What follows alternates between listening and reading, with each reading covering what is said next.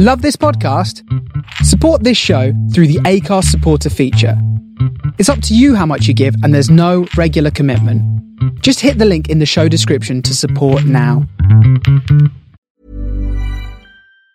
This Mother's Day, celebrate the extraordinary women in your life with a heartfelt gift from Blue Nile. Whether it's for your mom, a mother figure, or yourself as a mom, find that perfect piece to express your love and appreciation.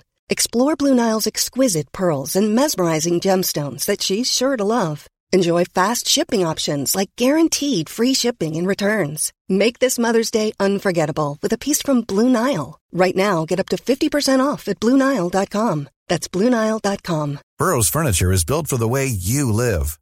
From ensuring easy assembly and disassembly to honoring highly requested new colors for their award-winning seating, they always have their customers in mind. Their modular seating is made out of durable materials to last and grow with you.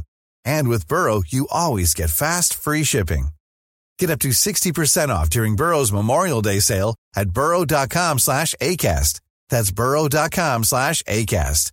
burrow.com slash ACAST. This podcast will definitely contain naughty words and spoilers.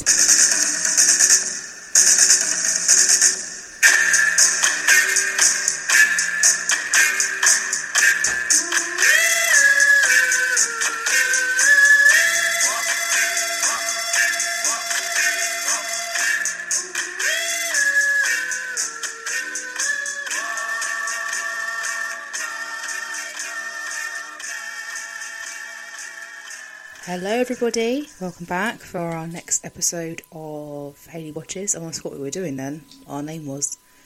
I mean, haven't been doing this since August now, haven't we? And we still haven't quite got. must have got who we were. Has it since August, really? Yeah, since August, yeah. Bloody hell. Yeah. Um, as you may have noticed, we changed the day that we're releasing our podcast. Yeah. As lovely as it was to give a little hump day treat, it was working. It was quite hard, wasn't it, in the end? Yeah, now it's uh, end of the week or start of the week Yeah. treat. Depends So- how you want to see Sunday. Yeah. People usually count down, all depressed. They've got to work. I Maybe don't know, we'll, working shifts. I'm always just working. maybe we'll brighten some Mondays yeah. Give you a good feeling on a Monday morning. or bore you to sleep on Sunday. Bore you to sleep on Sunday, yeah. Who knows? Well, yeah. we'll find out, won't we? Uh, so, yeah. Um, so, you chose Sleepers. Yeah, oh yeah. I was a bit worried about what, how we're going to do this on the podcast because it was quite a washy one, wasn't it? Yeah, quite a pay attentiony film. Yeah. I didn't write very many notes because I was watching. So we'll see how this goes. Also, we watched it like over a week ago now. We managed so to do Goodfellas, so this Yeah. is definitely doable. I'm sure it'll be fine. Um, so it was made in 1996. So a little synopsis of the film. There's like a really awesome like turn of phrase in this, which is just brilliant. So it says uh, initially the lives of four boys, Lorenzo, John, Michael, and Tommy, seem hunky dory. Oh my god, where does it say that? This is on. It's not on Google. Uh, but their life changes hunky dory. I mean, Always makes me think of a Knickerbocker glory, like it's some sort of ice cream. also, if you watch the film, their lives are clearly not hunky dory. like, yeah.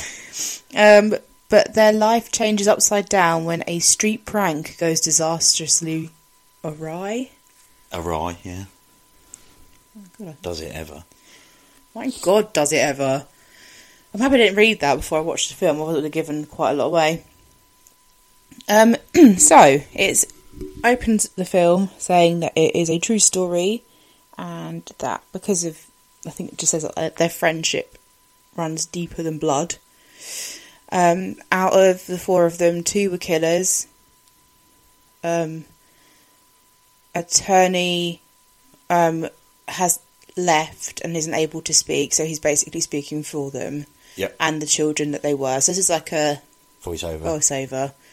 So I tried really hard after we watched Goodfellas not to write too much of like the commentary stuff Yeah. because otherwise it just gets confusing. But you see, basically, um, whilst that he's doing the, like voiceover, there's boy uh, four boys dancing, isn't there? then there's some more credits. It says that it's based on a book. Yeah. Um, and it's Hell's Kitchen in 1966.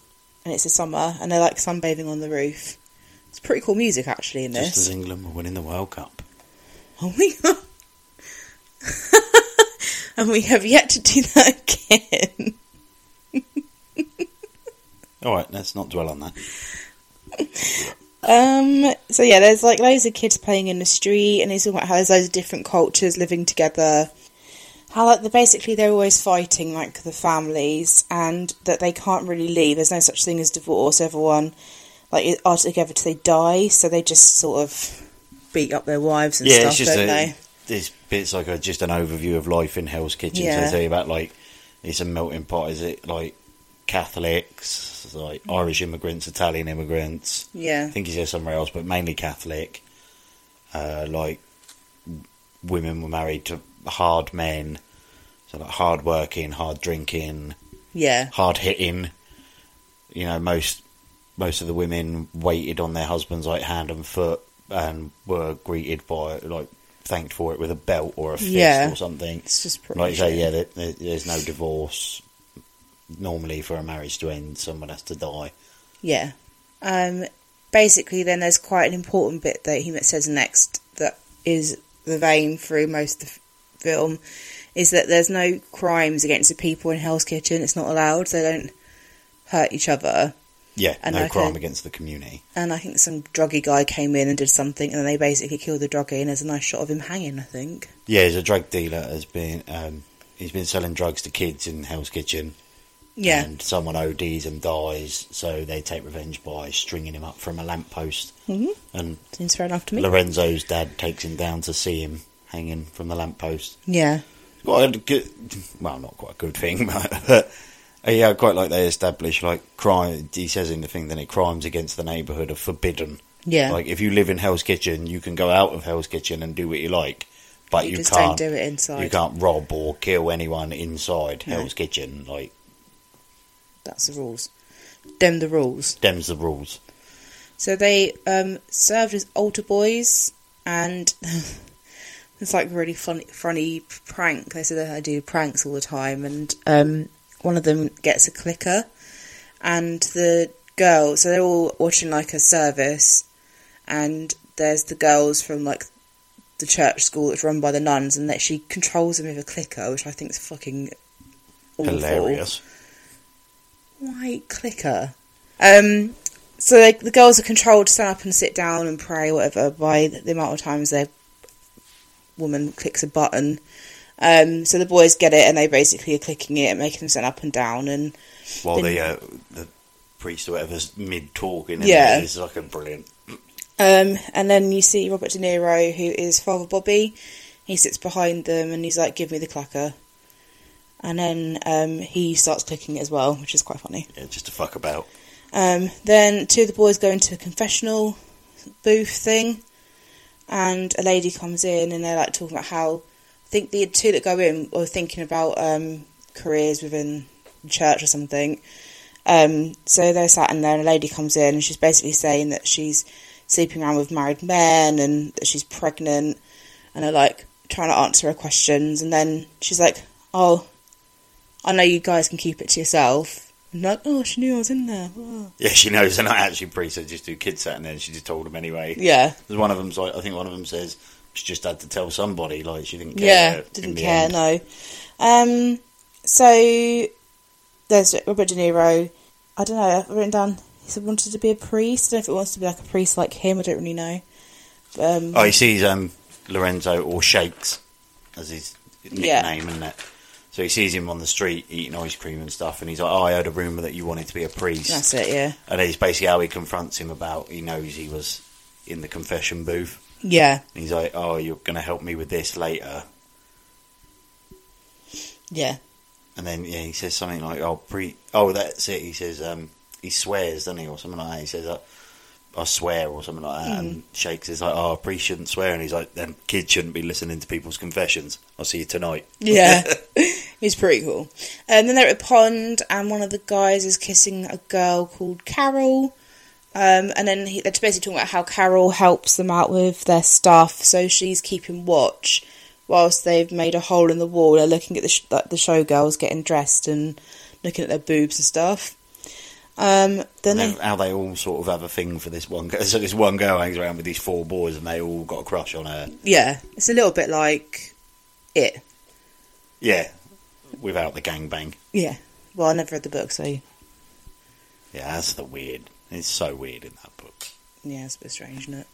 Um, then they talk about King Benny, who is a hitman. It's my favourite character. He's pretty cool. King Benny. He's cool AF. So they're in a barber, and the barber's like telling them a story about him. It's Shake's dad. Tells the story Oh, is it? Oh, Yeah. I didn't know it was Shake's dad. Um, while he's getting like a proper shave. who is? The dad. He's like sat in the barber's chair. Oh, I thought you said Getting- it was the dad's barber that his dad was the barber. No, no, his dad's Right. in the barber's chair and he's getting like a full on shave, and that's when he starts telling them the story of King Benny. Cool. Um, so yeah, basically he's always getting beaten up, and then um, he like gets thrown thrown down the stairs and stuff, and he waits eight. Well, one of the guys like beats him up, and he waits eight years to get even. And the guy sat in like a communal tub, and he comes in. Um, because basically, like all of his teeth got knocked out or something when Yeah. he got thrown down the stairs. So he goes into the, like, like the communal baths and shoots the guy in the leg. And he said, like every time I look in the mirror, mirror, I see you. Now every time you look at your leg, you'll see me. So that was like that, really. Quite a cool introduction. Yeah. Yeah, he walks in, takes out his false teeth, then he's like, every time I look and see my face in the mirror, I, or every time I look in the mirror, I see your face. Yeah. He shoots the guy twice in each legs while he's in the bath, and he's like, no, every time you have a bath, you see my face. And you're like, and then the dad says, oh, nobody ever fucked with King Benny after that. And your first thought is, I fucking wonder why. Yeah, you're right. I wouldn't have fucked with him after that. So then Shakes goes. It is Shakes, isn't it? Goes, Shakes, yeah. Yeah, he goes to see. Shakes. No, as in he's the one that goes to see King Benny. That's the next Yes, scene. yeah. So he goes see King Benny and asks for a job, and he's like cooking, and he said, "Oh, you know, you've always got jobs for people, so you know, give us a job." And he's like, "No." And anyways, he says something else. He goes to leave. He's like, "I'll come back tomorrow." So basically, his job is to go around and he takes some money to pieces, like, or to police stations and like police officers. Yeah.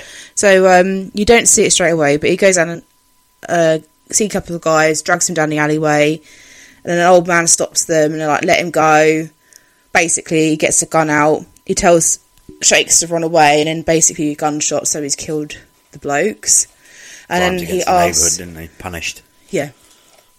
Um, then he said like he needs help, so um, he gets his mates to come with him, and you just see him chucking money into the police cars.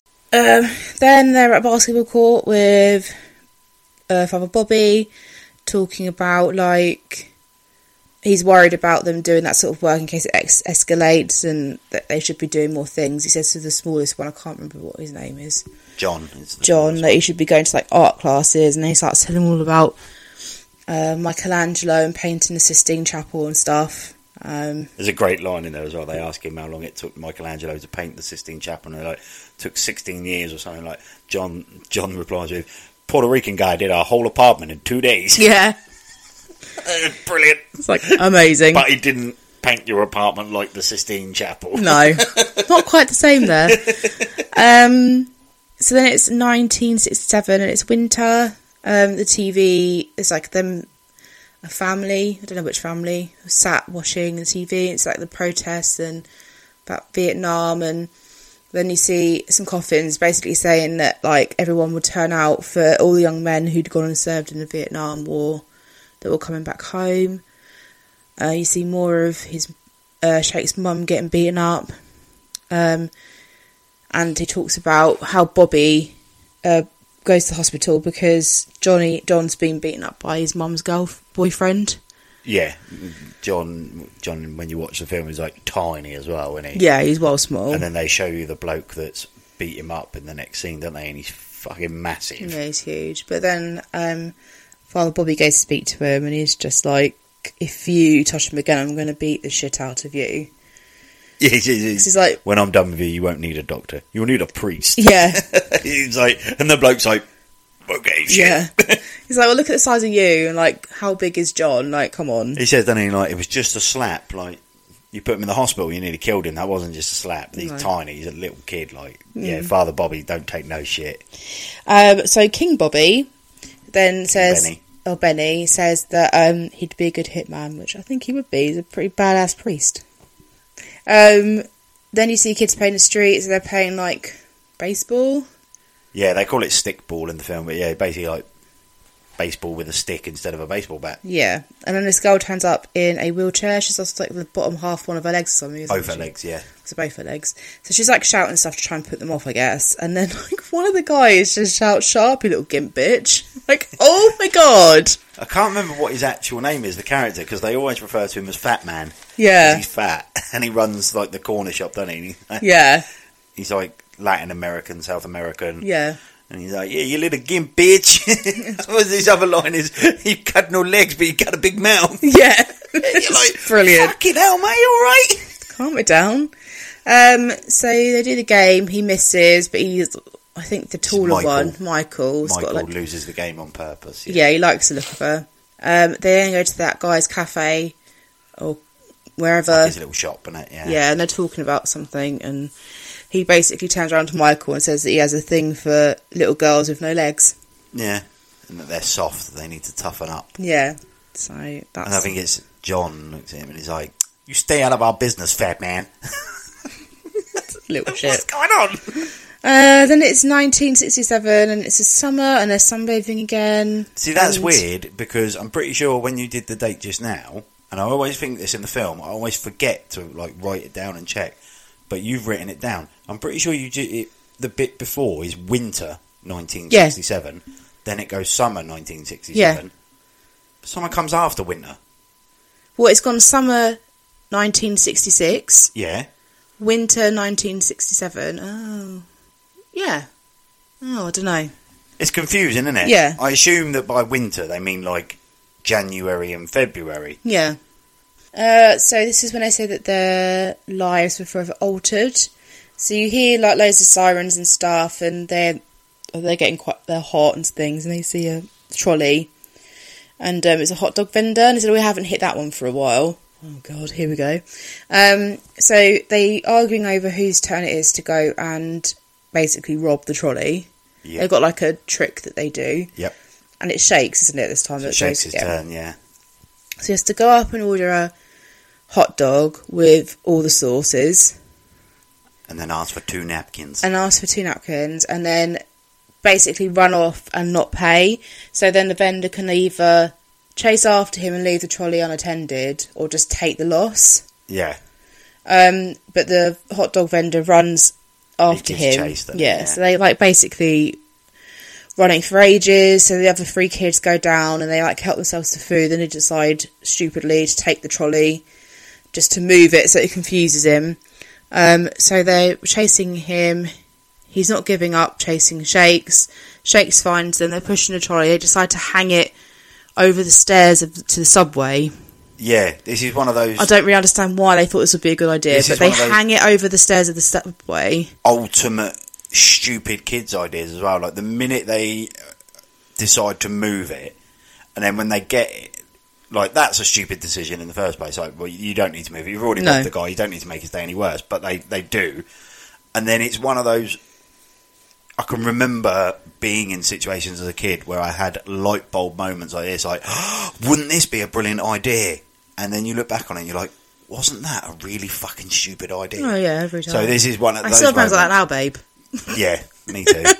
so yeah, they all four of them go to. I, I think the plan is that they rest it on the top step of the subway. Yeah, and then when he comes to get, because when he gets close, he then can't grab them or anything because he's got to grab the, the car trolley. Yeah, which pull it back. logically makes sense. Logically, make absolute perfect sense. But being four small children, they forget that it's a hot dog vendor's cart that's got to cook and keep warm food, and is full of gas tanks in Yeah. the bottom, which they've literally talk about earlier when they first move it. Yeah, 'cause saying about that's why how it's so it is. heavy. So, Yeah. they, so then they hang it over the edge, and Can't hold on to it anymore, so let it go, and it crushes a man. So yeah, wonderful. goes down the stairs, just absolutely wallops him. There's a good line in that as well. This woman's like, "What have you boys just done?" And Michael's like, I'm pretty sure we just killed someone Yeah. At Um, this point as well. By the way, in the film, because like we've kind of whizzed through that, but that's like a good 30, 40 minutes opening to the film with all these little. Well, this is why I said I didn't write too much Yeah. down because most of it's com- it's just like Goodfellas. It's Yeah. made around the same time. Background. It's all commentary Yeah, whilst you watch it. So there's not really. there's not a great deal of talking No. points. It's all introduction. But you were like at this point, like looking at me, like really, you picked this to watch, like, and then the the cart went down the stairs, and you were like, oh shit, Yeah, it was just taking forever to get there. stuff's happening now. I think since watching the Snyder Cut, I literally have realised like my literal point in films is two hours, and I'm just fucking done. Like, and I if it's slow, great- I really struggle. It's like I saw a great God, note about that the other day. Someone was like, "No film is worth sitting and watching for four hours. Not single film ever. You need to break that down into eight 30-minute episodes that I can binge watch till two in the morning." Well, I can do that because you know you don't, you can get up and move around, and I can. I get bored. I've got to look at stuff. It's just not. Especially when it's slow. So yes, basically he was fine. The guy's alive. Yeah, Shockingly, yes, he's alive. like he's yeah, got squished doesn't by a fucking hot dog trolley, Yeah. but he's he's okay. And you, does he? Because they go to court now, don't they? They Well- get taken to court. But you, does No, that guy trying- turn up at court? Do you? I can't. No, the hot dog vendor does. Hot dog vendor but does, he's they basically say that they've been remanded to their parents, so because of their like, basically like reckless endangerment. Yeah, Um, so like you can see Shake's dad's like kicking off and breaking shit and yeah, he's fucking pissed. Oh, and they say about how he's just a child. It's like, well, they knew what they were doing. They did something stupid. So Yeah. also they did it in Hell's Kitchen where you don't hurt people. Uh, so they basically um, Shake still gets asked to go to the church to help out because he needed an altar boy. Um, and he's chatting away to like Father Bobby about stuff. Uh, and they're like just getting dressed into their robes, or whatever they call them. I don't know. Yeah, so they go talking about something or other. Um, I like, I like the bits where you didn't want to take notes. You're like, uh, move it along. You're like, they talk about stuff and stuff I think he's and I wasn't saying- interested at this point. I wanted something more to happen. I think he was talking about how he was quite scared about the upcoming court thing. He said you have to just kind of face it and get on with it. He goes, "Oh, we need, let's um, let's go. We have an audience." And I quite like that an audience. oh yeah, Shake says about it like we could we could run away. Like no Yeah. one's going to look for us. Who's going to care? No one's going to think. And Father Bob is like, once you start running, you never Never stop running. no, Like you need to be a man and face up to what you've done. Oh, and actually, oh god, when you think about what happens to them later on, you're like, ah! They turn up at court, and it's all of them and their families, and they see the vendor, and so we never really saw him as like a man. Trying to feed a family. family who's like a yeah father Yeah. and things. Um, so I can't remember their names now. Tommy, John, and Michael Michael, yeah. Get charged with eighteen months, but no less than a year. And Yeah, their sentence is a year to eighteen months. Yeah. no more, uh, no more than eighteen months, no less, less than, than, a one year, year. yeah, at um, the school for young offenders. I can't remember- Wilkinson That's Home it, yeah. for Boys. Uh, and then Shakes gets a year. No more than one year, no less than six months. Yeah. because he wasn't there when they actually took the cart No. to begin with.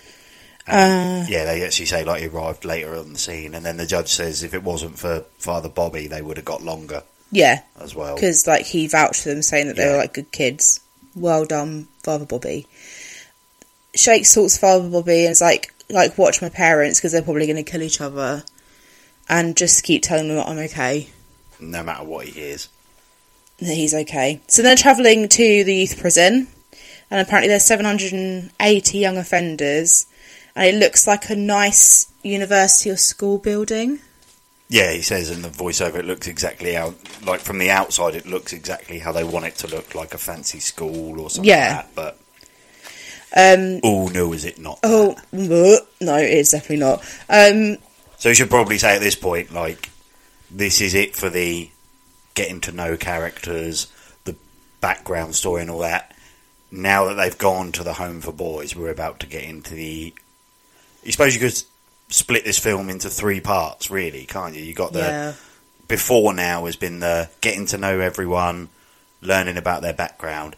Now we're getting to the Critical Big. point. um, yeah, like the big the, the motivational point of of the rest of the film, like the things that happen at Wilkinson's is what drives the rest of the Yeah. film, and then we end in the third act with bringing it back full circle. But this is where the film really picks up because, like I said, you were a bit. "Oh, this is a lot of backstory that's moving quite slowly, and I'm not really that getting into Yeah. it. And then they get to the Wilkinson Yeah. Home for Boys, and all of a sudden you're like, okay, now the film's really started. Yeah.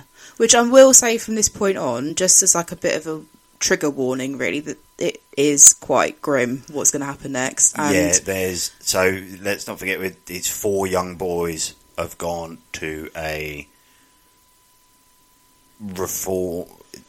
correctional facility. Yeah, like it's supposed to be a reform school, but it's basically a prison for kids. And there's some stuff that's ha- going to happen to them that, if you're a bit squeamish, this isn't the film for Or you. find trigger, triggering, maybe don't watch it.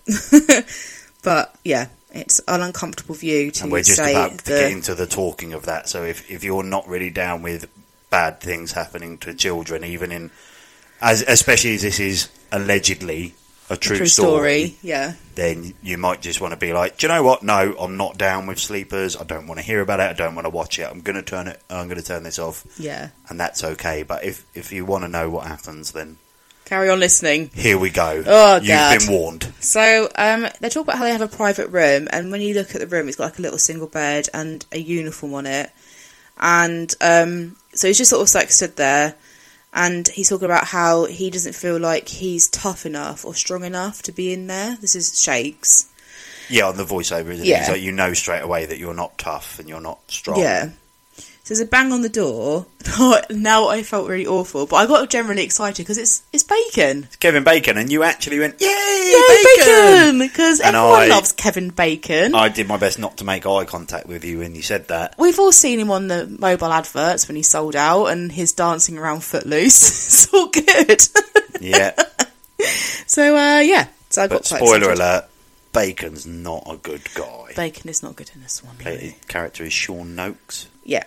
So he knocks on, he bangs on the door, um, and he's like, "Loser clothes," and basically gets him to take off his clothes to put his uniform on. And um, you think it's to put his uniform on? but it's not. Um, so basically, just makes him strip down to his underpants. His hand there goes, and the rest. I was like, Shakes is like, "What? You want me to What? stand here naked?" He's like, "Yeah," and he's like, "Now you're getting it. Now you're catching on." Yeah, So Shakes is just stood there naked, and then he's like, "What now?" And get dressed. get dressed. And you're like, when he's like telling him to take his clothes off, and you assume it's just to put his Yeah, uniform on, you're a bit like, he's just trying to intimidate him, all that. But then when, yeah, when he makes him get naked, and then he just looks him, he like eyes him up, doesn't he? And then he's like, well, I don't know. I was being get a bit dressed. Um, Right, that's It's not good. that's that's not nice. That's worrying. No. So the, he's basically on the voiceover says there's like four guards, or one on each level. Um, they are in. You see that they're all in the exercise area, and they're saying about how they're all violent offenders, and there's like basically a whole big montage of shit of them like doing work and classes and stuff, and then they're in the canteen, and Michael gets his tray knocked onto the floor Yeah. and they have a massive fight.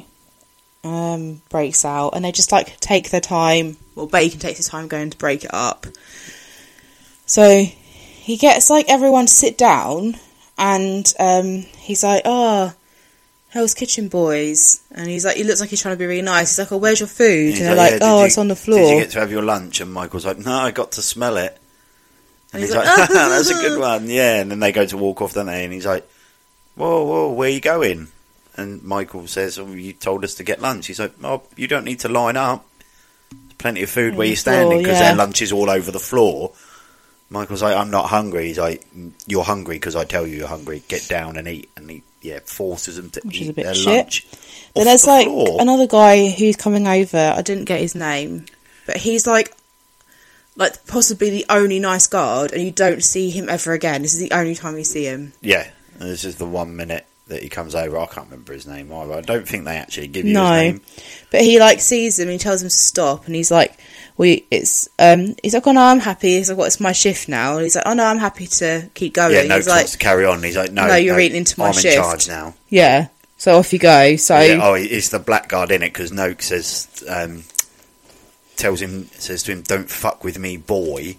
And the black guy just looks looks right back at him. Then he's like, "No, you fuck with me, I dare you." And you're Yeah. like, "Go on, fucking bang him, smash him in the face. He's a brick." and then yeah, Nokes shits himself. Yeah. because a guy stood up to him and like put him in his place straight Yeah. away, and and and like he's like, "Oh, this ain't over," and he's like, "Oh." whatever, fuck off. And he gets Yeah. the boys off the floor, makes them stop eating their lunch off the fucking floor. And you're like, great. Now can we not have any more bacon? Yes. That's- I've had enough of bacon. He's already eyed up a naked boy in a weird way, and now he's making him eat food off the floor. Like he's obviously a sadistic fuck. yeah, Let's not have any more bacon. yeah. Uh, unfortunately, we get loads more, which we don't need. We here we immediately get more bacon. Um, then they're walking down the corridor with Nokes, and he's talking about um, how the place runs, and it's run by rules and discipline. And This he is walks them into the night, isn't it? yeah. Um, so he walks them into this like caged room, but as they're walking in, you can then see like a load of other men, and I was like, "Oh, I've got such a big no feeling right now." And I kind of looked to him, and I don't think I really want to watch this film anymore. Yeah. I was like, I don't really, I don't want to watch this anymore. Um, so there's like loads of them in the room. They get them to turn around and face out, so their backs are to the guys. And um, I think Nokes goes up to Michael. Michael. first, and he's like, "What do you want?" And he's like, "A blowjob," like straight out. I was like, Bleh. so then all the boys, you don't see them getting assaulted, but you can hear them like screaming and shouting. Yeah, the camera pulls away. And then away. the voiceover, which is Shake, says Yeah. that it, that was the night it was his 14th birthday. Form. So then there's like lots of talks about how they were getting like abused most nights, and that Father Bobby, like their family, they said they didn't want their family coming to visit. They didn't want them to see them. They didn't want to have to talk about it. Um, and the only person that visited was Father Bobby, but they didn't really want to see him because he. but they, couldn't stop him. No. Yeah. So um, he basically Nokes is trying to stop them seeing Father Bobby because he's concerned. Obviously, they might rat him out. Yeah. Um, so Father Bobby's like quite firm with Nokes. It's like, no, I'm talking to him. So then you see Nokes outside trying to listen in because he's a knob. Like spying through the window. Yeah, it's grim. And Shakes is Um, talking to Father Bobby, and Fa- oh, it's horrible as well because Father Bobby knows something's up, Yeah. And He's he's like, like, because you've lost loads of weight. And he's like, oh, you know what, the, the food's like shit, it? So, uh, Father Bobby gives him like a motor, like tries to motivate him to keep going and all that. Obviously, thinking it's something different is going on. He's like, "Don't Yeah. let him see you cry," you know. Stand oh, he up. gives him be- a hug and stuff. He said, I didn't want to let him go. And I was like, Ugh. you think it would help if he was just fighting with the other kids in there and stuff like that? Yeah. and to like, but where, because you know what's actually happening, you're like, wow, that speech really doesn't apply, and it's probably actually making it worse. Yeah. Because he's just like, well. he's basically yeah. telling him to like, you got to stick it out, you got, you know, yeah. tough it out. Whereas if he'd You maybe. can do it. You can get through this, and like, don't let them see you cry. Just be a man and stuff like that. And it's been like, oh, that's actually in this situation Pretty shit. probably the worst thing yeah, you could say. Yeah, but I'm sure if he'd known differently, he would have said something else. Yeah, Um, so basically, then the voiceover says that um, you hear lots of the inmates crying, and you always hear the muffled cry, the poor John. Uh, Yeah, he talks about like you can hear him screaming at night, but the, there's certain ones that sound a bit different. And yeah, one of the other guards has visited John in the night. yeah, He says in the voiceover, "Oh, the, the it's Ralph John- Ferguson Ralph Ferguson, yeah, has paid him a visit. I was like, paid him oh. a visit. He comes out the room with like his shirt unbuttoned and his clip-on tie hanging off, swigging a beer. Uh, uh. Yeah, it's fucking grim. so, um, the less we talk about it, the better, really, because it's disgusting. So then they're in their classroom and they're learning about the Count of Monte Cristo, and I think they're all the boys are like kicking off. The teacher's trying to teach them, and Not interested. they're not interested, obviously. Um, and then he says that he really likes. So he talks to Shakes. He's like, well, "Actually, your book report was really good." He's like, "I like this story because I like how um, he has like vengeance, basically, isn't it? Like Yeah. it takes him a while, but then he gets his own back. He gets vengeance. So he goes, "Oh look, well if you enjoyed the book that much, have this copy for yourself." So that's really good. Oh god! And then the next bit is there. You see them all getting put into a room and locked in, like a in Oh, like solitary. isolation. Yeah. And it's basically it's all around touch football. Why this was ever allowed, I have absolutely no fucking idea. But it's guards against inmates. Yeah. I'm like, these are grown men against children. Yep. Like, and it's supposed to be touch football, which is like you put two hands on someone, that's a tackle. But they play like touch football is full contact. It's awful. Yeah, basically they're trying to work out. I think the guards pick the teams, don't they? I'm not sure. So I think they mentioned about how the guards like pick them, um, and they there's a kid there called Rizzo who is like the strongest. So he, because that's it. Michael's like, who can talk and everyone will listen. yeah. So they get Rizzo involved. Anyways, they um, you see like clips of it, and it's really rough, and basically the guards lose. Yeah, so they convince Michael convinces Rizzo that they shouldn't because Rizzo doesn't want to play. He's like, No, I'm, I keep I'm- my head down. Yeah, The guards leave me alone. I don't think. Michael convinces him that because they play touch, touch they're playing football. Um, that if Rizzo plays and they win, they can fight back, and Yeah. it will be a massive lift to everyone. Yeah. So Rizzo plays, they win. It's a big lift. They also get some hits in on the guards. There's some quite brutal, like Yeah. elbows being thrown and things. Bacon doesn't look very happy, which is a shame. He, yeah, he threatens Rizzo. Yeah, so they do the game. It, they've lost. The kids are excited and happy. They're chanting Rizzo, and then basically, um, they yeah get put into a thingy, and they're just yeah beaten. So they're all left inside their solitary confinement for a few days, I think. Then you find them all in the hospital ring, and they find out that Rizzo's dead because the guards have kicked him to death. Like, like literally beaten him to death. Yeah, so all four of the friends are in the infirmary where they've been beaten Yeah. so badly, but Rizzo's not even made it to the infirmary. He's just Dead. They've killed him Fucking gross. over So- fucking football game. yeah, knobs.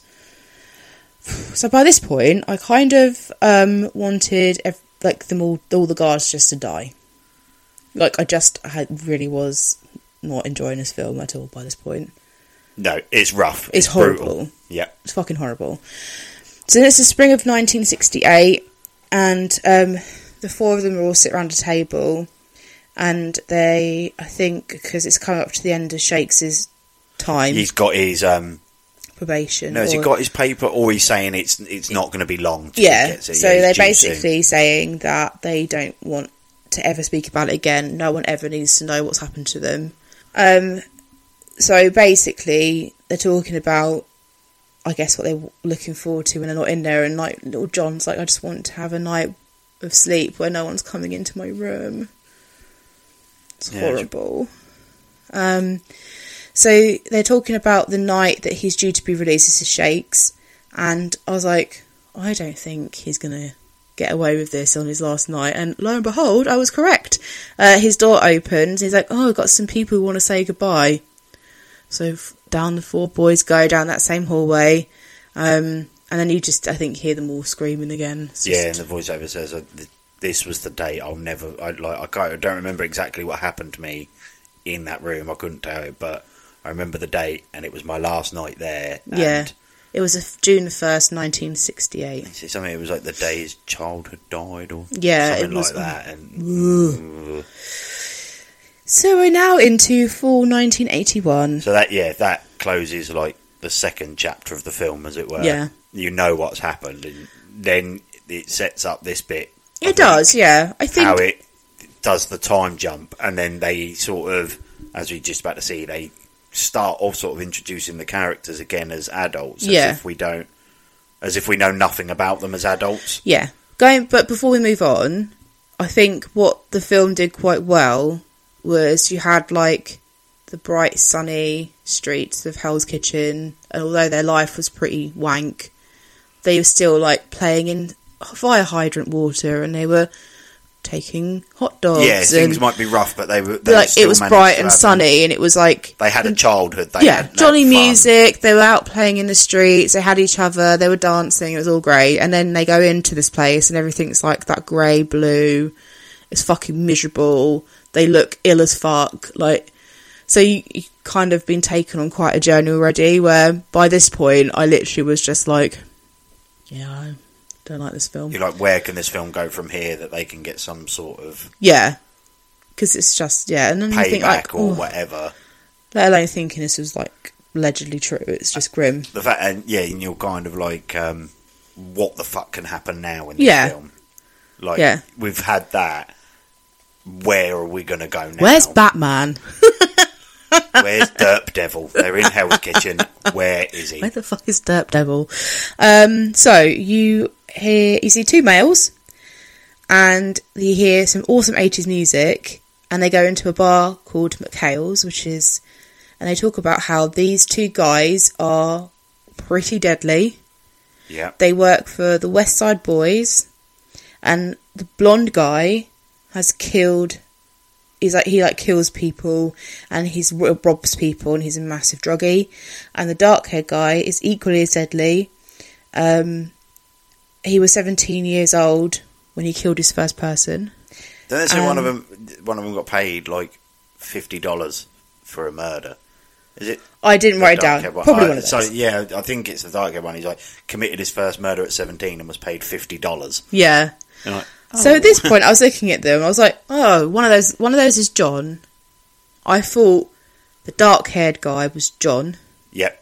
and the blonde-haired guy was the tall blonde kid who's Michael. Michael. Yeah. We were like, you got one of them right, and I was like, yeah. Yeah. So, um, the two blokes sit down at the bar, and there's like two men sat at the other end of the bar talking about politics. So they basically call the bar guy over and it's like, tell them not to talk about that shit here. Like, not interested. So he goes down and says, you can't talk about politics here, and then points at the two blokes, and they're like, oh, okay. So the blonde haired guy gets up to go to the toilet 'cause they're talking about what food they're going to order, aren't they? Yeah, yeah. He says he needs to go to the toilet and he asks the dark haired guy to order him Yeah. something to eat, Oh my god, this bit. and then he walks through. He walks through the bar, back of uh, the bar. to like the restaurant seating bit, Yeah. and he looks at a table and eating food, fucking bacon, and he looks at him. I love the fact that we're th- like we could use his character name, but it's easy just to Nokes, say yeah. Bacon. Well, just- it's Kevin- it's Kevin Bacon, isn't it? He's just sat there eating his food, and he walks past that, and he can't take his eyes off. Yeah, him, and you're he's like- staring at you, him. Even you were like, "Oh shit!" I was like, oh my god, if that was me, I'd have to run into that bathroom and vomit. Yeah, I'd have to vomit a lot, and then I'd be like, I think I'd so just, I think I'd just fucking pass out if angry. I was looking right yeah. at him. I'd just, I'd be seeing red. I would. He's like Just tear him a new stares one. at him, doesn't he? And Yeah. then Nokes, Nokes is like, "Can I help you with something?" And he's It's- like, "Not right now, no." No. No. he goes to the toilet, like splashes water on his face, and is proper freaking out. So yeah. So he's looking in the mirror, and this is a bit where actually, when he pointed it out, he said you really liked it because he's staring at himself in the mirror, and then he like literally starts.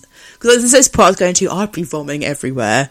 He's gone like And really crying, pale, and he's yeah. splashing water in his face, and then he can't help himself. He But he at himself in the mirror. smiles. Yeah, and he starts to crack a grin, and you're like, "Oh, oh." So I think he calls him a motherfucker as well. It's hilarious. I would have called him something else, but so um, he goes to the bar and he says to the dark haired guy, "You really need to come and see this." And um, they start walking towards him, and he's like, "Yeah, that's definitely him." And he's like, "Bingo."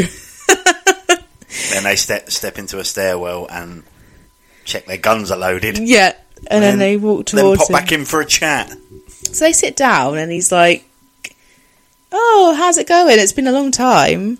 You must be happy to see us. And he's like, I don't know who you, who you are. I don't know he generally doesn't. It's br- it's brilliant because Nokes is like, "I've got no idea who you are." And John uh, or sorry, the blonde guy, because he don't know No. for sure yet.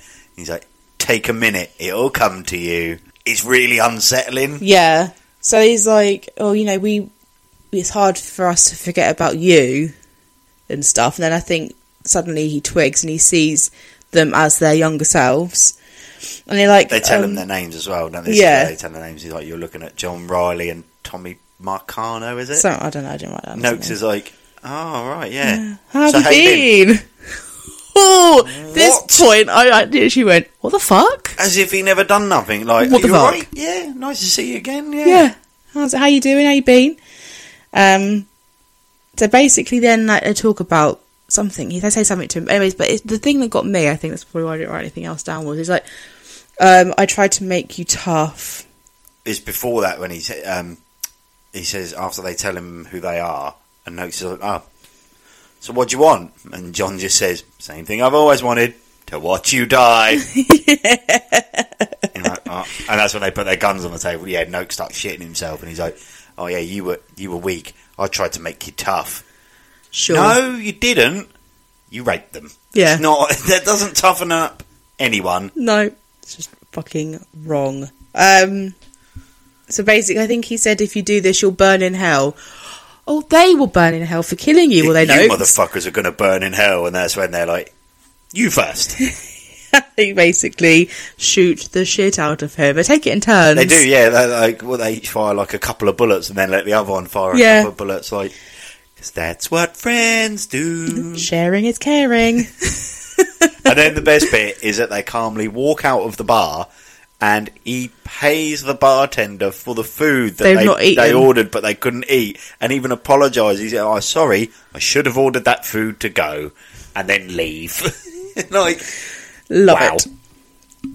So um, Shakes goes to see them in prison, and he says that like their friendship has changed over the years, but Yeah. they're still always going to be there for there's, like, still, there's still that bond between them, but they're not as close as they once were. No. Then I think they're talking about how it's Nokes. Yeah, so Shakes goes to see him in prison, and uh, when he sits down to talk to him, one of them leans forward and says, "One down, Shakes." He's like, Yeah. what are you talking about? And then the other one says, "One Sean Nokes," and Shakes is like, "Whoa!" Yeah. So then you see, I think he talks about how he's going to call Michael, he gets a message from Michael to meet him. and you see Brad Pitt.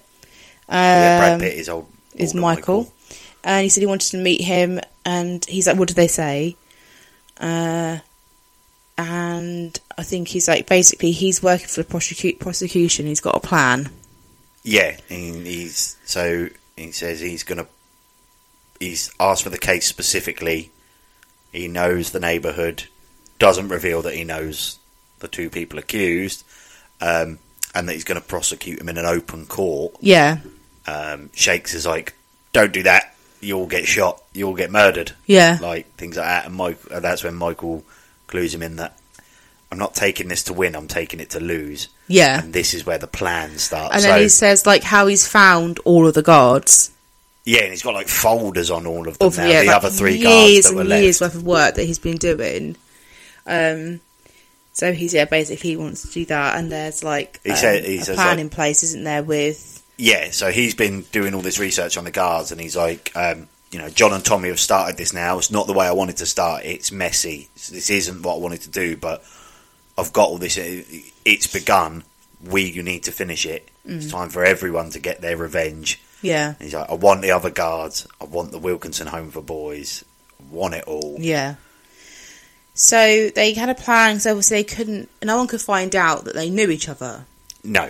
So they found ways of communicating. So I, one of them is like writing in the newspaper like a name. Uh, Edmund. Edmund, yeah, that's for to tell Michael to call Shakes. Yeah, And then the other way around is that Michael leaves a message from a fake girlfriend for Shakes Yeah. to call. yeah. Um. So he only ever, so they never spoke to him other than to see him at court. Um. And he asked for a foul favour from Danny Snyder, who is a lawyer to King Bobby. Benny. Benny. Oh, it around. Um, Yeah, so Danny Snyder who we're just about who's just about to meet King Benny, and then we Yeah. realise it. But he's John and Tommy's lawyer, um, and this is when Shakes and Michael are talking. Shake says it's King Benny's going to change it because he's not a good lawyer, and Michael's like, "No, it's perfect. Trust me." Yeah. because it will make his plan work better that they've got this shitty lawyer. He doesn't want John and Tommy to like know, No. um, and then this is where they because they bring King Benny in on the plan as well, Yeah. don't they? He gets a letter. He reads a letter, so it's obviously to, from Shakes to tell him about part of the plan, and then he immediately says, um, "Tell someone bring Danny Snyder to see me," and then Yeah. he burns the letter straight away. Yeah. So he says, so he turns up and it's Dustin Hoffman, and he's talking to the king. He's like, oh, his life is at risk, and um, like he's made mistakes and stuff. And basically, he's an alcoholic. And he goes, this is a murder case. Like I can't be doing this. I'm an alcoholic. yeah. It's like I'm drunk anymore. now. Yeah, Um, and he says basically that it is for him. And um, so yeah, so I think then we're at.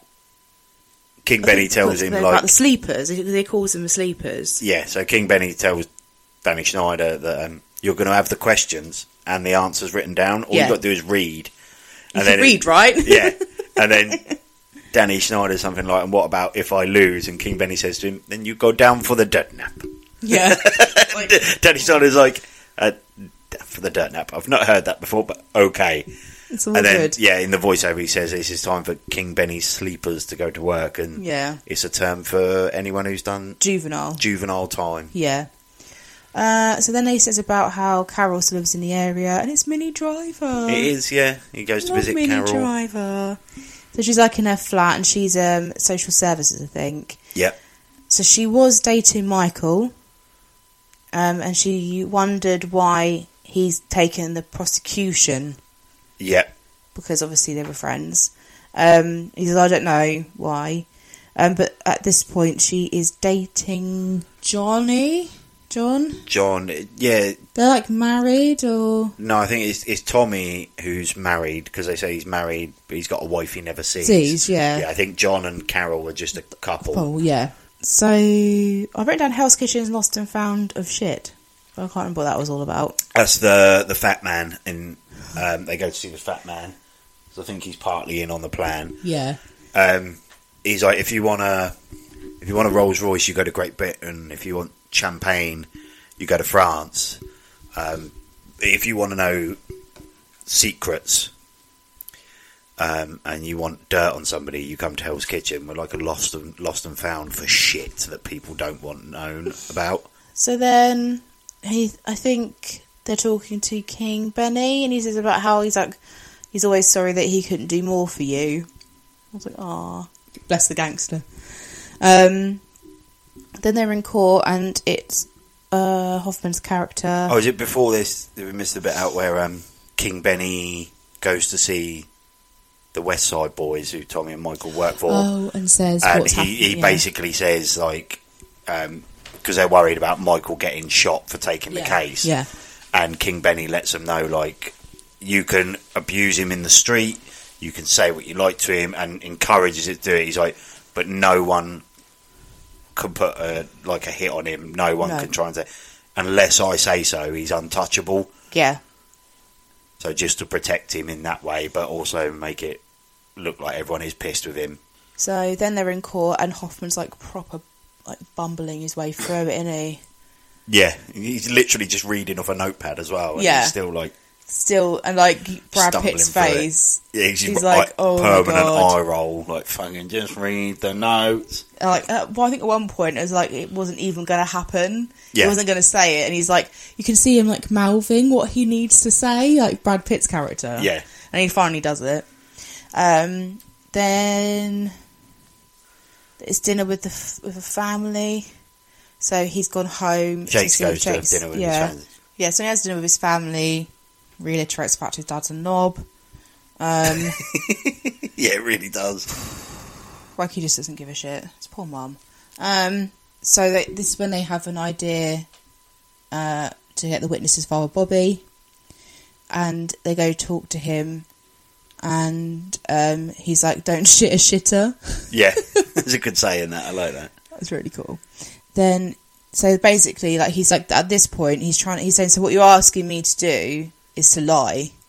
Yeah, you want me to swear to Put God. my and hand on the Bible and swear. to God and then lie. Um, he said, "I'm ask- he's asking to save two of your boys," and then he's like, at this point, he's like, "I need to tell him."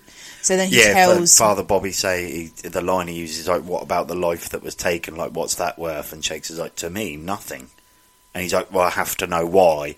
"Yeah, And then Shakes is like, "I'm asking a priest who's known me my whole life to uh, stand in court and lie for me. To have to tell him what happened." yeah." And this is quite an uncomfortable Yeah, scene. like it just is like a big long pause on um, De Niro's face when he's like listening to the news. you can't really like- hear him telling. No. like you don't hear it. It just is it mu- like music. Yeah. Oh, and um, Carol's there as well, and this is the first time she hears about it all. Yeah, and yeah, but the, it's just a close up on like Robert De Niro's face and his eyes, and you could ju- you just see like little, little tear. doesn't not much movement in his face, but you sort of see his eyes like well up, don't you? yeah, and, it's horrible. and it's really well done. So this is when they're back at court, and it's a lady at the table. So she heard gunshots and saw the faces as they walked away. And it's at this point um, I realised that Brad Pitt was the prosecution. I don't know why, but I did. I was like, oh, okay. It was the first time you saw him actually question anyone, wasn't it? Yeah, exactly. And then this is when he says about the whole glance thing, and he's like, "Oh, so you glanced at them?" He's like, "No, I saw their faces, but you s- glanced at them." He's like, "How much did you have to drink?" And then she's like, "Oh, I, I, I might have just." So basically, just shot down that whole argument about how she saw their faces. Yeah. So that's that. Uh, then they have a meeting with King Benny's nephew, who apparently is an honest cop uh, for internal affairs, and he's Brilliant. they're sat in like vehicles in this car talking about stuff, and they're trying to find a druggie or someone who killed someone. The, one of the guards from Wilkinson's now works for the police. I think Yeah. it's Styler. One of the yeah, I can't, I yeah, Styler, yeah, Yeah. Adam Styler. Um, and of course, Shakes has got from Michael this big folder on him. So it turns out he's like he's a cop, but he shakes down drug dealers and steals all their money. And they've got loads of evidence on how much money he's been making. Yeah, Um, and he gives it all to Styler, doesn't he? And he's like, not not Styler, um, the nephew, King Benny's nephew. yeah, Um, he's like, why? Where did you get all this? He's like, don't matter, don't worry about it. and then he's like, "Oh, here's this gun and the Yeah, ammunition pull, that pulls was." out a gun. He's like, "This was used to kill this drug dealer, and it's got this guy's fingerprints on it." And like, fucking hell. Yeah, I was like, oh my god. Um, and then it cuts. I don't think you hear very much of it, but it's basically like you can see clips in the court, and like Hoffman's like proper getting back into swing of things. He's like, got a bit of a strut going yeah, around. he's yeah, like really getting into it again. Um, then you're on like a on an underground train or subway train, and it's Minnie is sat down, sits down, and Mickey sat next to her. Um, Minnie and Mickey, Minnie and Mickey. yeah, or Um, Carol and Michael, as they called in the film. I love that you've just called them Minnie and Mickey. yeah. You've been waiting to get that out since since we watched. No, I didn't haven't even realise because I was going to try and write down and keep up with everything. and also now I'm very tired. So, anyways, um, she said that nobody had sent her, and I think she's just trying to work out why the fuck he is prosecuting two of his friends. And then she says that she knows the full. He said, "Oh." He ne- talking about the witness, and he's like, he needs to tell him the full story. Yeah, so She's like, I like- know the whole story. It's yeah, it's been like two weeks since he spoke to Father Bobby. He hasn't heard nothing. Michael's like, "Oh, get him to tell him the full story and know what it means." And she's like, "He did. I was there. I heard Like, everything. why didn't you tell me?" And he like freaks out a bit, doesn't he? And Yeah, and then that she turns around and he's got off the train. disappeared. It's like that was weird. Yeah. Uh, so then, Little Caesar. Oh, Little Caesar. Now I like Little Caesar. So this, was is the bit. next one. Is Little Caesar, who is a drug dealer. He's not little though. No, No, he's not. massive. He's massive and he is a badass. Um, so yeah, he's a drug dealer. Um, Isn't he wearing like a fez as well? I think I could Fez in a big I don't know if he had a coat. I don't know, like a fur coat, like a shiny jacket or something. something like that. and he walks with a cane. yeah, like he's really cool. But like he definitely doesn't need a cane. No. He just walks for it to look cool. um, he had a little brother had died, and his little brother that died was called Rizzo Yep. And little Caesar gets a visit from King Benny. from King Benny, and he's talking about. Um, so it's so it mentioned Hen- Harry or Henry Addison is Yeah. a god, and he's going to pay eight thousand pound off. So Henry Addison's got himself in debt for people because they, they make a point of saying that he, uh, I think he works for the, is it the mayor or someone? Something like that, yeah. But um, they say like King or King Benny finds out his sexual habits haven't changed, and that the Yeah. boys he needs for parties are very expensive, and that he can't afford it. So he's been borrowing money, and King Benny says to Shakes like he owes eight grand, and King Benny's paid off the eight grand for him. So he goes to see Little Caesar and asks for his eight. He says, I, I want you to give me eight grand. And Little Caesar's like, why? Like, you're King Benny. Why Yeah. would you need my money? When are you going to pay it back? And he's like, I'm not. Someone else is going to pay it back. And then, yeah, gives up Addison. Yeah, And then gives uh, gives Little Caesar a bit more motivation to collect his money from Addison. yeah. So he killed your brother, and he said, he, "I thought he died of pneumonia." Yeah, that's great, that bit. He's like, they said he died of pneumonia. And King Benny just says, they said. Yeah, oh, they that- lied. oh, third down. yeah. So that's that. Um, so then they're talking about how they're going to put a face to the victim. So they call Ralph Ferguson. it is. Oh my god, I can't even. Oh. The thing is, I felt really sorry for the actors having to play these guards. Yeah, and like they, because they bring the thing in, don't they? Um, about how Ralph Ferguson, he's now he's got a kid. Yeah. He's a Sunday school teacher. Oh, and he's like, "How did you? Oh, did you ever leave your son with Nokes?" Oh, I was like, "I can't even." Yeah, so they do a nice, nice little pally pally bit with Brad Pitt, like somehow biting his lip and talking to him like he's a nice guy, and then Danny Snyder goes through his list of questions, talking about uh, brings up the Wilkinson Home for Boys So, and things did you they uh, did there. ever like punish the boys from the boys like with bats or whatever or fists or open hand? And then it like basically just goes did you ever like sexually assault the kids like the boys? And it's like oh my god just go for it. Just go for it.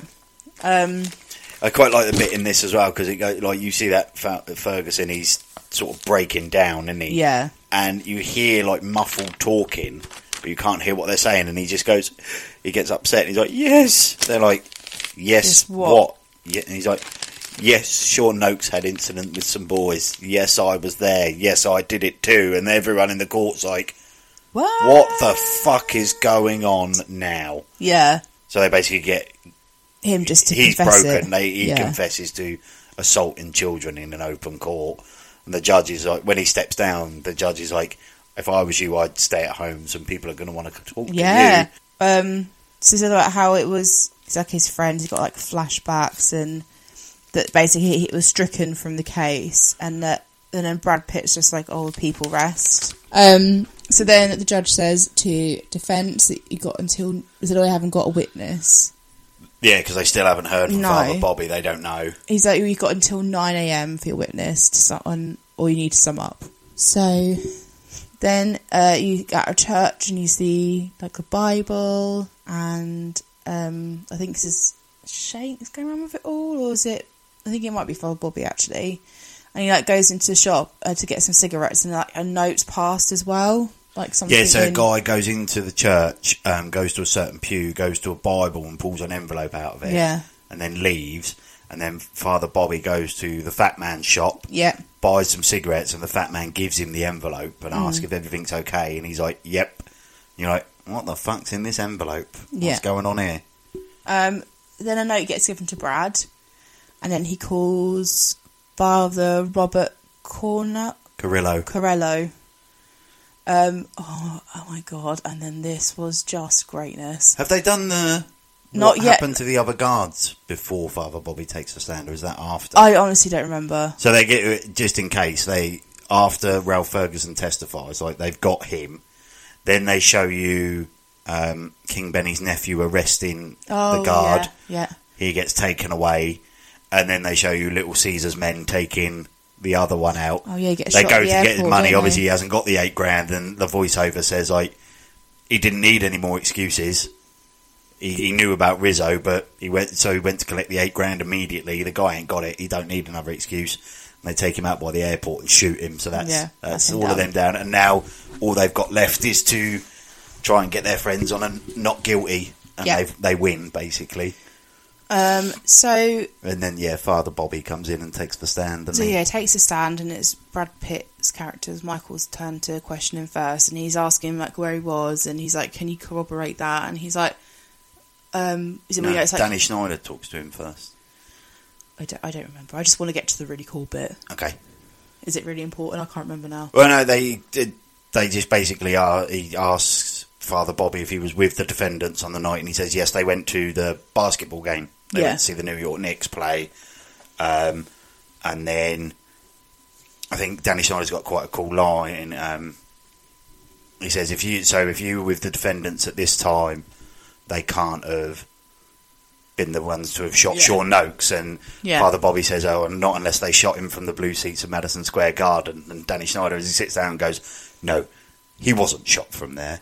Yeah. I was like, "Yes." so like Brad's thing is like, well, you know, it's just your word, and what's your word worth, or whatever. That's what he said because he asked him like, How, "Oh, did you pay with a credit card? No. Did you get a receipt? No. Did anyone see you buy the tickets? No. Did anyone see you at the game? No." He's like, "Oh, so we just because you're a priest, we got to take your word for it, haven't we?" Yeah. And he's like, um, yeah, but then have I got, but then what about these? And he basically pulls out three ticket stubs. I was like, what? now we know what was in the envelope, yeah. What the fuck? Yeah, just hands them over. Yeah. And he was like, well, he said, so why have you still got those if you've not got like a receipt or anything? He goes, because you never know when you might need to show someone. Yeah, he's, um, Something. You never know when someone might want more than your word. Yeah. Brad Pitt's like, has anyone ever questioned your word before today? He's like, no, they haven't. There's a first time for everything. and you're just like, oh, Father Bobby! He's fucking amazing. So, yeah. So they're found uh, not guilty. They are acquitted, Yay. found not guilty. Happy days. Then I've written down Brad Pitt is always eating in his films. He's eating at this point. I don't know what he's eating. Hot dog. A hot dog. Goes for a hot dog, He two napkins. Does. Lol. So then I think they are. I think they all meet up at the end, don't they? Yeah, so they let it all die down um, shortly after. I think they say on the voiceover he works the losing end of a can't lose case. Yeah. Brad Pitt and then uh, Michael, and then he retires. Yeah. or resigns and gives it up, um, and then they let it die down a bit, and then they all meet up at a bar Yeah. for a sort of last hurrah, Last as it were, thing, celebrate. um, Carol's there as well, and then they talk about how they were had like um, singing, they like singing around the table and stuff. So that's all great. Oh, and then they get to quite the sad bit. So they say that um, Johnny died at 29, and there's a picture of him dead, isn't there? Like a like a crime scene photo. Yeah, Was he shot? I can't remember. no, he's, he OD. says it's next to the bottle of boiler gin that killed him, so I think he Yeah. alcohol poisoning. Yeah. Like basically drinks himself to death. Uh, Tommy was shot at 29. Yeah. So murdered. Johnny just turned 29 when he Yeah. died, and Tommy was 29. He was shot dead. There's another creepy picture of him dead. Uh, Michael moved to England to be a carpenter. lives alone. He lives alone, and Carol um, still works in social services and is a single mum. And basically, in the picture, it's her and a kid. Is basically one of the kids he was at the Yeah, it's the same actor who played John as a kid, Yeah, and then he's named. John, his name John Thomas Michael. yeah, something like that. Yeah. So, and his nickname that his mum gave him is Shakes. So he's named after all of all, All of, of the boys. Very cute. So yeah, that's the end of that film. We definitely did not do that film justice. Because it's Just hard. about it it's, is a it's hard, one to get through. Yeah, because there's a fucking disgusting bit in the middle which I just can't bring myself to talk about because it's just so horrible. Repulsive. Oh, it's just, it's just, it's just like Goodfellas. In a This way. is a yeah. difficult one to do because it's a lot of talking, it's a lot of watching. You can't, I can't sit there and scribe the whole court scene. I can't sit there and scribe everything that I sat and watched. It's really difficult. Yeah. it's one that you will either have to watch yourselves if you can bring yourself to do it. I mean, honestly, at least now you've got a fucking heads up because I was not expecting that. Um, yeah, it's difficult to actually discuss because it's quite heavy. It's not like Daredevil where you know I could make more comments about the music and stuff when you're The dirt like, piece. yeah. There's nothing particularly hilarious about this film. No, definitely not. You know, it's a very serious film. Um, I give it three out of five. oh, I thought it'd get more than that. No, If, it's it- just if that bit in the middle hadn't been about what it was about, if it had just been like them getting beat up, do you think it would have got a four? don't know. I just, just don't like. It's just not nice. I think I don't know whether it's just. I don't know what it is. Maybe it might be different if I didn't do the job I did. I don't know, but I just, I just, it was horrible to have to see anything like that. It just wasn't very nice. Yeah. Not my cup of tea. I'm kind of happy I've seen it. You've wanted me to watch it for a little while. Yeah, I just think it's a brilliant film. I think it's so well made. Yeah, and it is brilliant. It's, I've put my word Again, review the- is emotional. Yeah, ro- like a roller coaster in it. Cause Yeah, it's not an easy watch. I like the fi- the bit at the end with the fight and the court, and that's great. I think maybe if I was to watch it again, it'd be easier if I wasn't fucking writing notes down. Maybe it might be a bit better to watch it again. I don't know, but yeah, it's just hard. It's a hard watch. it makes you care. It makes you uncomfortable. Yeah, it makes you like, oh my god, those poor kids. Do you know, at the end of it, when I finished watching it, I actually generally felt sorry for all the actors that had to, portray the guards, and I Yeah. felt sorry for Bacon. I was like, I could, oh my god, like, can you imagine? Especially Hi, would you like this job? We're going to do this film, and it's based, so you're going to be a guard, but technically you're like raping the boys that are there. I'd be like, yeah, I don't think I can really do that. It's worth, it is worth a watch. It's so good. Like I said, it's just, um, the the change in the feel of the film from the beginning to the middle with like it you know that's really clever. It takes you on a massive journey. But it is amazing like i think it's when I, w- I always say this all the time to you you don't really understand why i felt like it but when i read is it 1984 the book? Yep. like i physically jumped when he's like in his bedroom and like the the big brother eye finds him. So if like like you said that feeling when you see him in the bar. Yeah, it, it is amazing how invested you are in them but yeah it is fucking rough your it's a boiling. hard, it's a hard fucking watch. But the ending is brilliant. So worth Thanks a for- watch if you can bring yourself to stomach it. Is what you're yeah, for what I'm going with, yeah, it's a tough one, but it is really good. But yeah, I don't really want to have to watch it again because that middle bit really was just too much. Especially as like literally before that bit, I was like bored, bored, bored, bored, bored, bored, bored, bored. You were actually saying that as well. You're like, when does something happen? I was like- and I'm like, oh, in about ten minutes, you're going to wish you hadn't said that. so yeah. So uh, what, what am I watching next? So next up is we're going to watch a video game adaptation film. Ooh, okay. They seem to be making a little bit of a comeback. Um, so Tom Holland's going to be in one. They're making a TV show of a game called The Last of Us. They're remaking Mortal Kombat. So there's a new film of that. So I was like, oh, maybe we could go back and watch the original Mortal Kombat. But no, what I thought we'd do is take it right back. Basically, show you the reason why video game films don't get made a lot. And it's with one of the first ones they attempted. So we're going to watch Super Mario Brothers next. Oh, okay. Fair enough. Um, I look forward to watching that then. Hopefully it's decent. Um, so as usual, um, if you want to get hold of us, we are on Instagram and Facebook, and uh, you can also email us on HaleyWatches2020 at gmail.com. Instagram is Haley underscore watches, and Facebook is just Haley Watches. So uh, yeah, hope you enjoyed it. Take care, stay safe, and that's it for now. Yeah. Ciao for now. Ciao for now. Bye.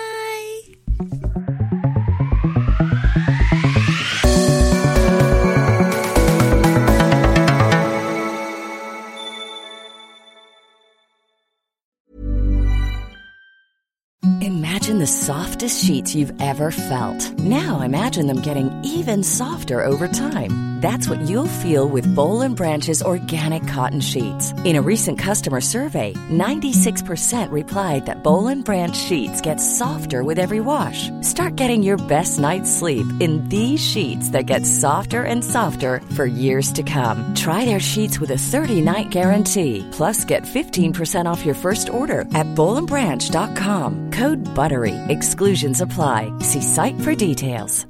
Hi, I'm Daniel, founder of Pretty Litter. Cats and cat owners deserve better than any old-fashioned litter. That's why I teamed up with scientists and veterinarians to create Pretty Litter.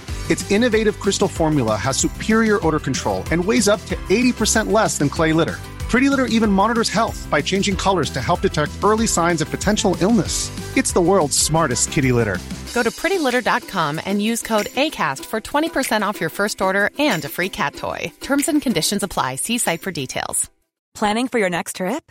Elevate your travel style with Quince. Quince has all the jet setting essentials you'll want for your next getaway, like European linen, premium luggage options, buttery soft Italian leather bags, and so much more. And is all priced at 50 to 80% less than similar brands.